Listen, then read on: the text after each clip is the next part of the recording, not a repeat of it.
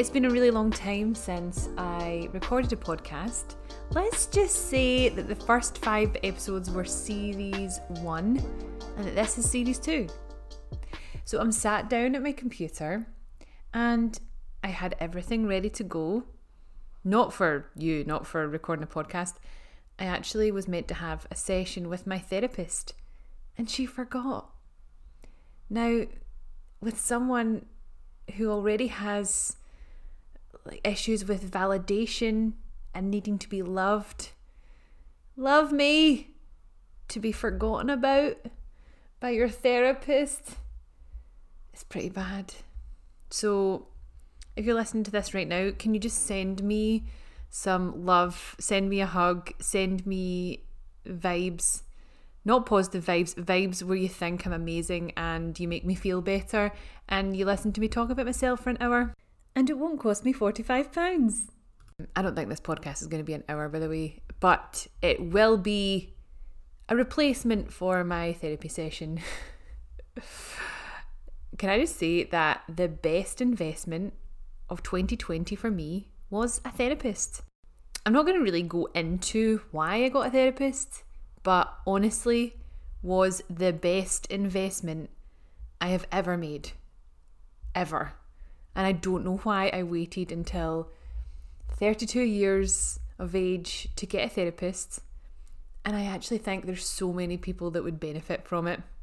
You might be like I was and think, uh, I'm I don't have any issues, or my issues aren't that bad, or I'm not crying every day, or something similar in that vein. But everyone can benefit from one, especially men. But that's another topic. Um, so hello, it's 2021. 2020 is over. 2020 has begun. No, 2021 has begun. And it's kind of the same as before. If you're listening to this in the future, I'm in Scotland. I mean, it probably will still be in Scotland in the future, but I'm in Scotland right now and we are in whatever tier this is. This is like tier five, which is worse than tier four. And this is the third lockdown. Um, it's just been extended to the end of January, and we're only two weeks into January. But Nicola, we know what happened last time. Do you remember at the start of lockdown, she said three weeks, and then she said 12 weeks, and then next thing we'd been in lockdown for five months. So, I mean, I can do it. Something I said to one of my clients this morning is we would be so prepared if we were ever sent to prison. we could do it. We could do it, lads. But this lockdown has been nice. It's allowed me to get my tax return done. Every cloud. I've been doing lots of walking. I'm trying to think if there's anything else to tell you. How could I forget? I'm pregnant. Yes, I am with child.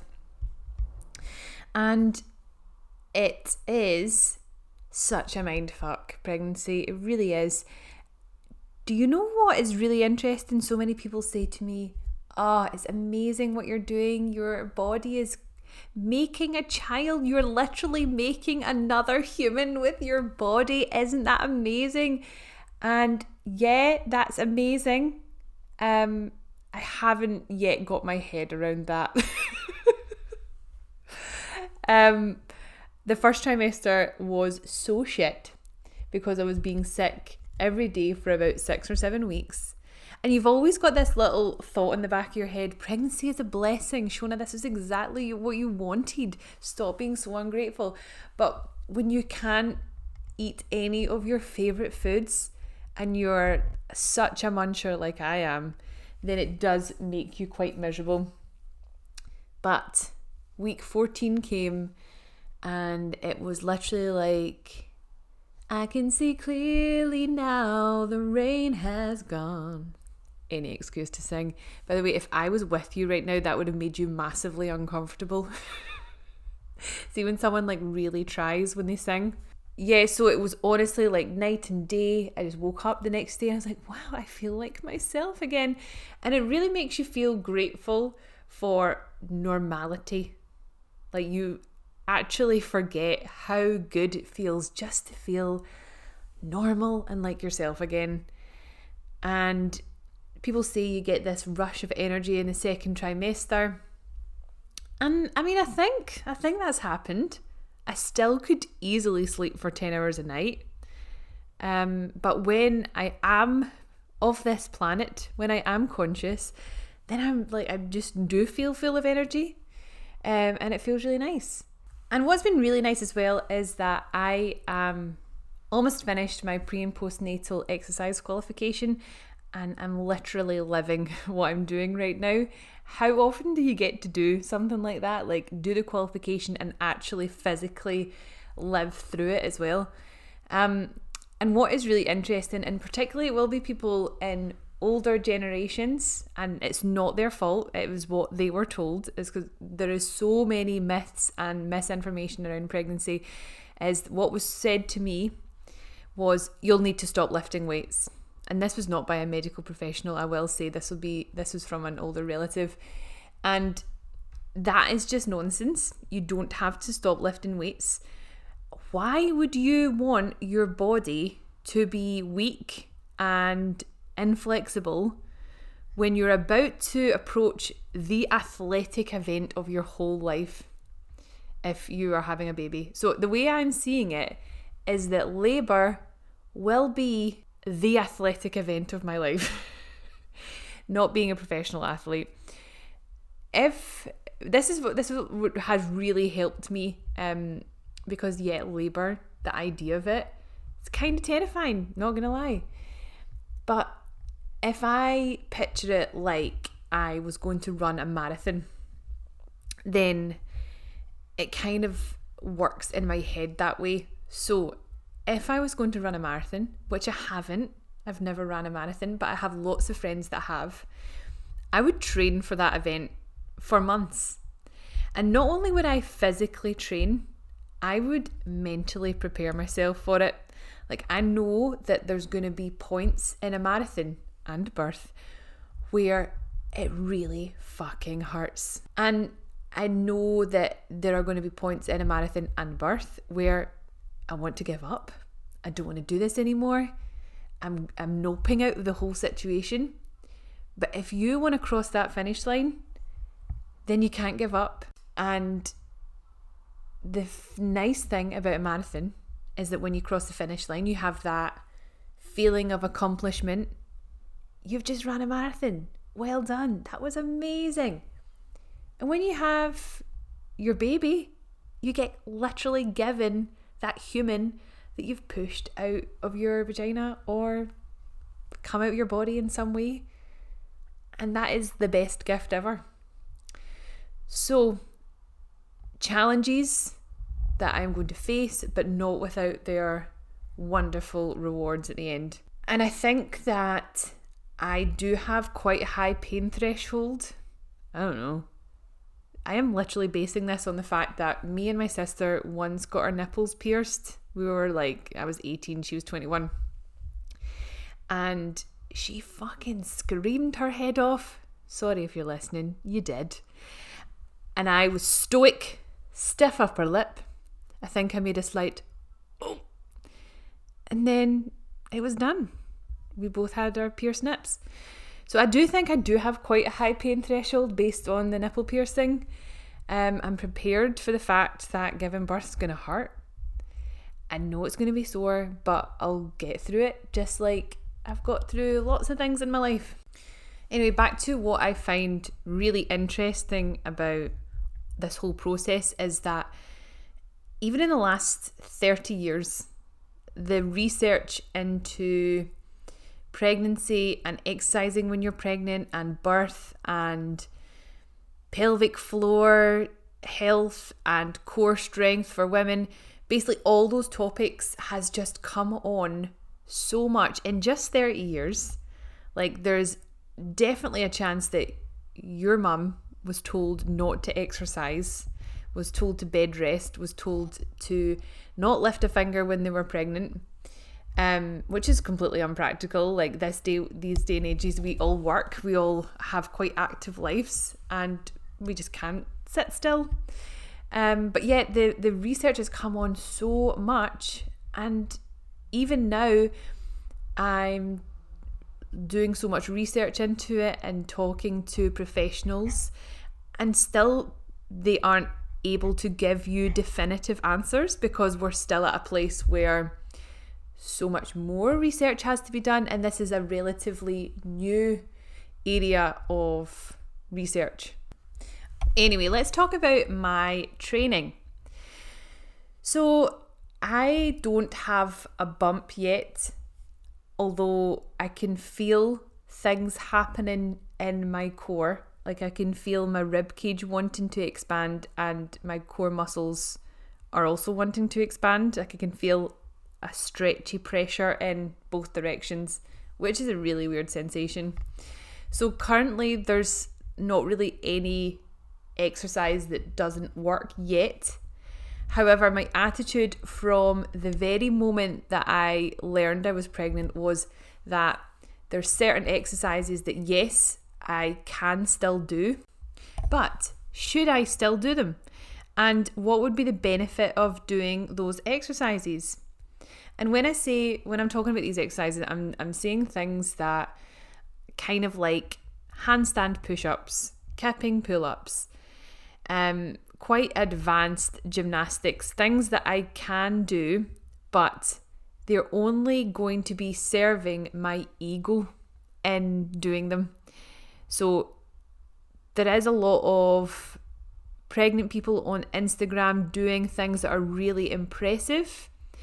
I don't think that's terribly responsible um, because, yes, they can do it because maybe they're like been trained in that particular movement for years and years and years but doesn't mean that everyone should be doing it and it actually doesn't necessarily mean that they should be doing it um, I have heard from an elite weightlifter. I was listening to a podcast. Her name is Kiana Welsh. And from the moment she found out she was pregnant, she stopped snatching. Um, and that's her sport. That's like half of her sport. And she had just stopped.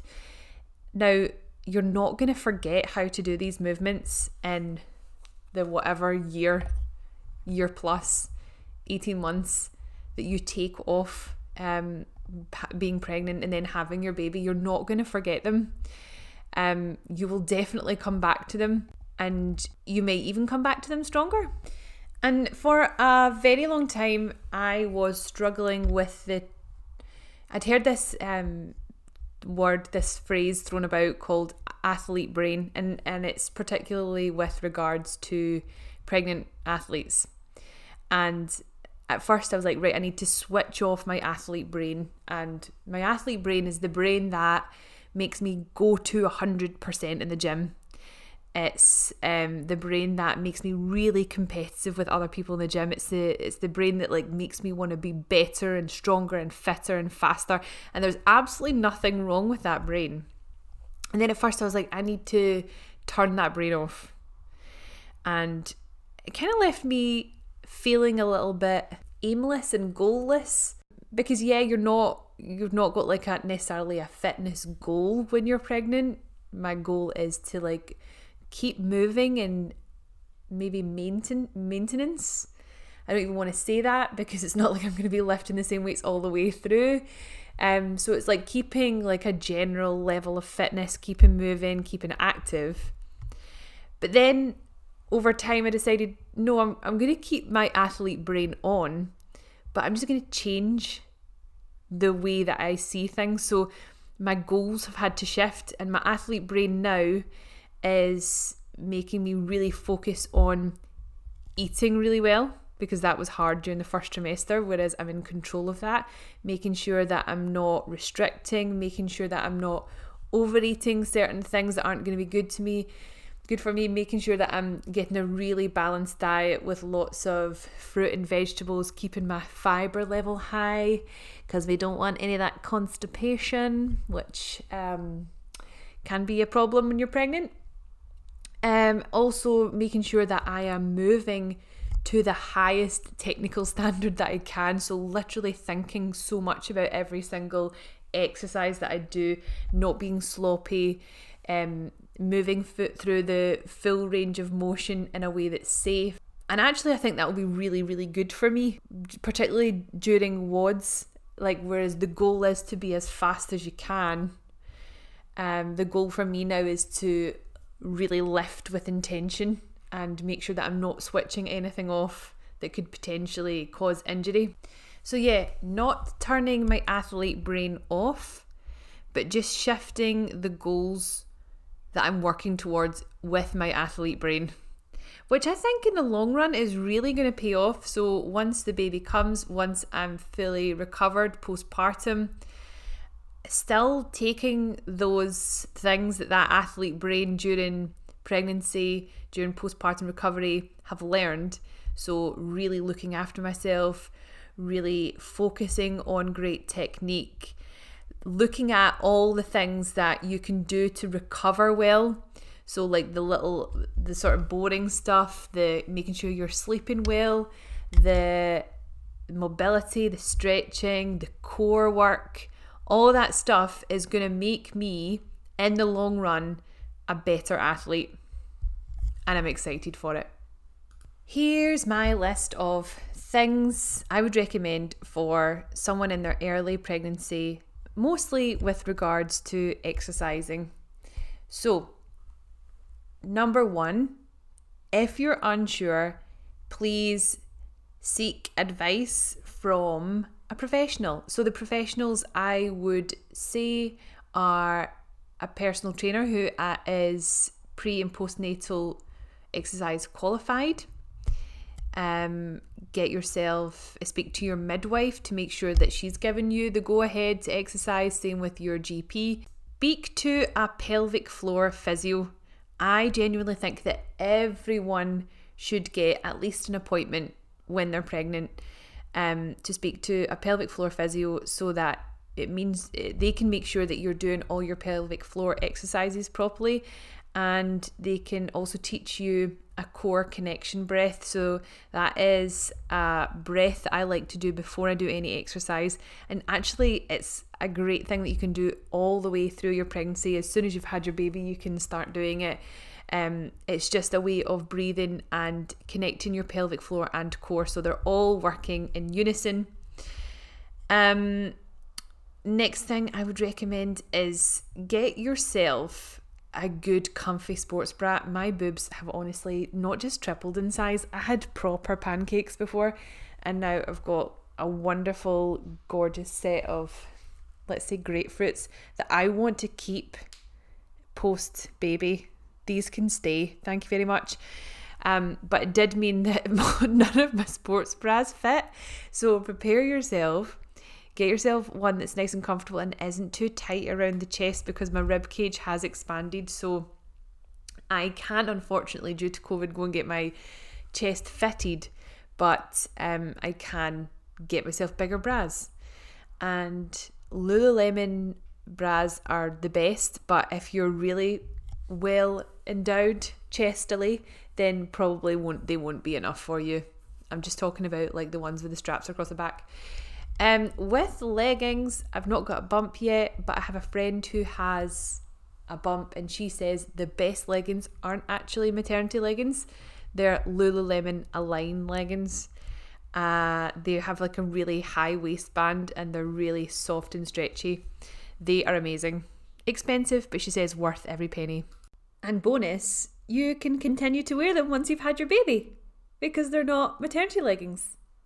A book that I've really enjoyed reading is called Expecting Better and it's by Emily Oster. I was actually recommended to read this book and actually just read things that she's written because Emily Oster is a economist and she has children and she has written two books, I think two books, Expecting Better and then Crib Sheet. And basically, what she does is take everything that you've ever heard, every like old wife's tale, everything that you're told, even by health professionals, and she presents the facts in a really unbiased way so that you can then take what you like from that and make a really informed decision. So, quite often, I've found that books that I read on pregnancy and having babies have like an agenda based on whoever's written it. Um, and also, like a lot of the stuff that you'll be told, you're like, where's the science behind that? I need to know. Uh, and I'm talking about things like how much caffeine you're recommended, what foods you should avoid, um, things like sleeping on your back. Like where where does that all of that stuff come from? Um, I found her book to be invaluable because it's allowed me to actually make decisions based on uh, facts that are weighed up in a really unbiased and balanced way. And one thing that will happen to you as soon as you get pregnant is that everyone has an opinion and a comment and a story, and it is so difficult to keep a sane head on, especially in your early pregnancy with all the hormones that are going on. But I was told this would happen before I became pregnant, and sure enough, it happens. Someone will tell you about the worst labour story that you've ever heard. Like, someone will tell you absolute horror stories. And it's it's terrifying. Like I am also now scared of giving birth because of this. But one thing that has become so apparent to me is that not only are we all completely different, but every single baby is different and every single pregnancy is different. So just because someone's had an awful labour doesn't mean that you're going to have an awful labour. And just because someone's exercised all the way through their pregnancy and um, is really fit and healthy also doesn't guarantee a plain sailing labour. So um, that was one thing that was has been said to me a lot is that oh you're really fit and healthy like you'll be absolutely fine doesn't quite work like that um, but equally there's people who didn't move at all throughout their pregnancy had an amazing birth. So none of that is guaranteed. Um, just uh, this is so easy for me to say. Just chill out and relax and take it all as it comes. And just remember that at the end you're going to have the most wonderful, gorgeous human being in your arms to hold on to and give lots of cuddles and kisses to. I don't necessarily want this to turn into a pregnancy podcast, but it is like the main thing that's going on in my life right now, so no doubt I will be talking about it. So hopefully it does interest you. I did a poll on my Instagram last week about the strangest things that have ever been said to you about pregnancy and I got so many replies and I think what I'll do is I will save them for next episode because some were absolutely hilarious and shocking, as you can imagine. And if you've got one that you would like me to discuss on the podcast, then you can always send it to me. My email address is info at shonastrong.com. You can find me on Instagram at shonastrong. Just message me there. Have a wonderful week, and I'll see you next time. Bye bye.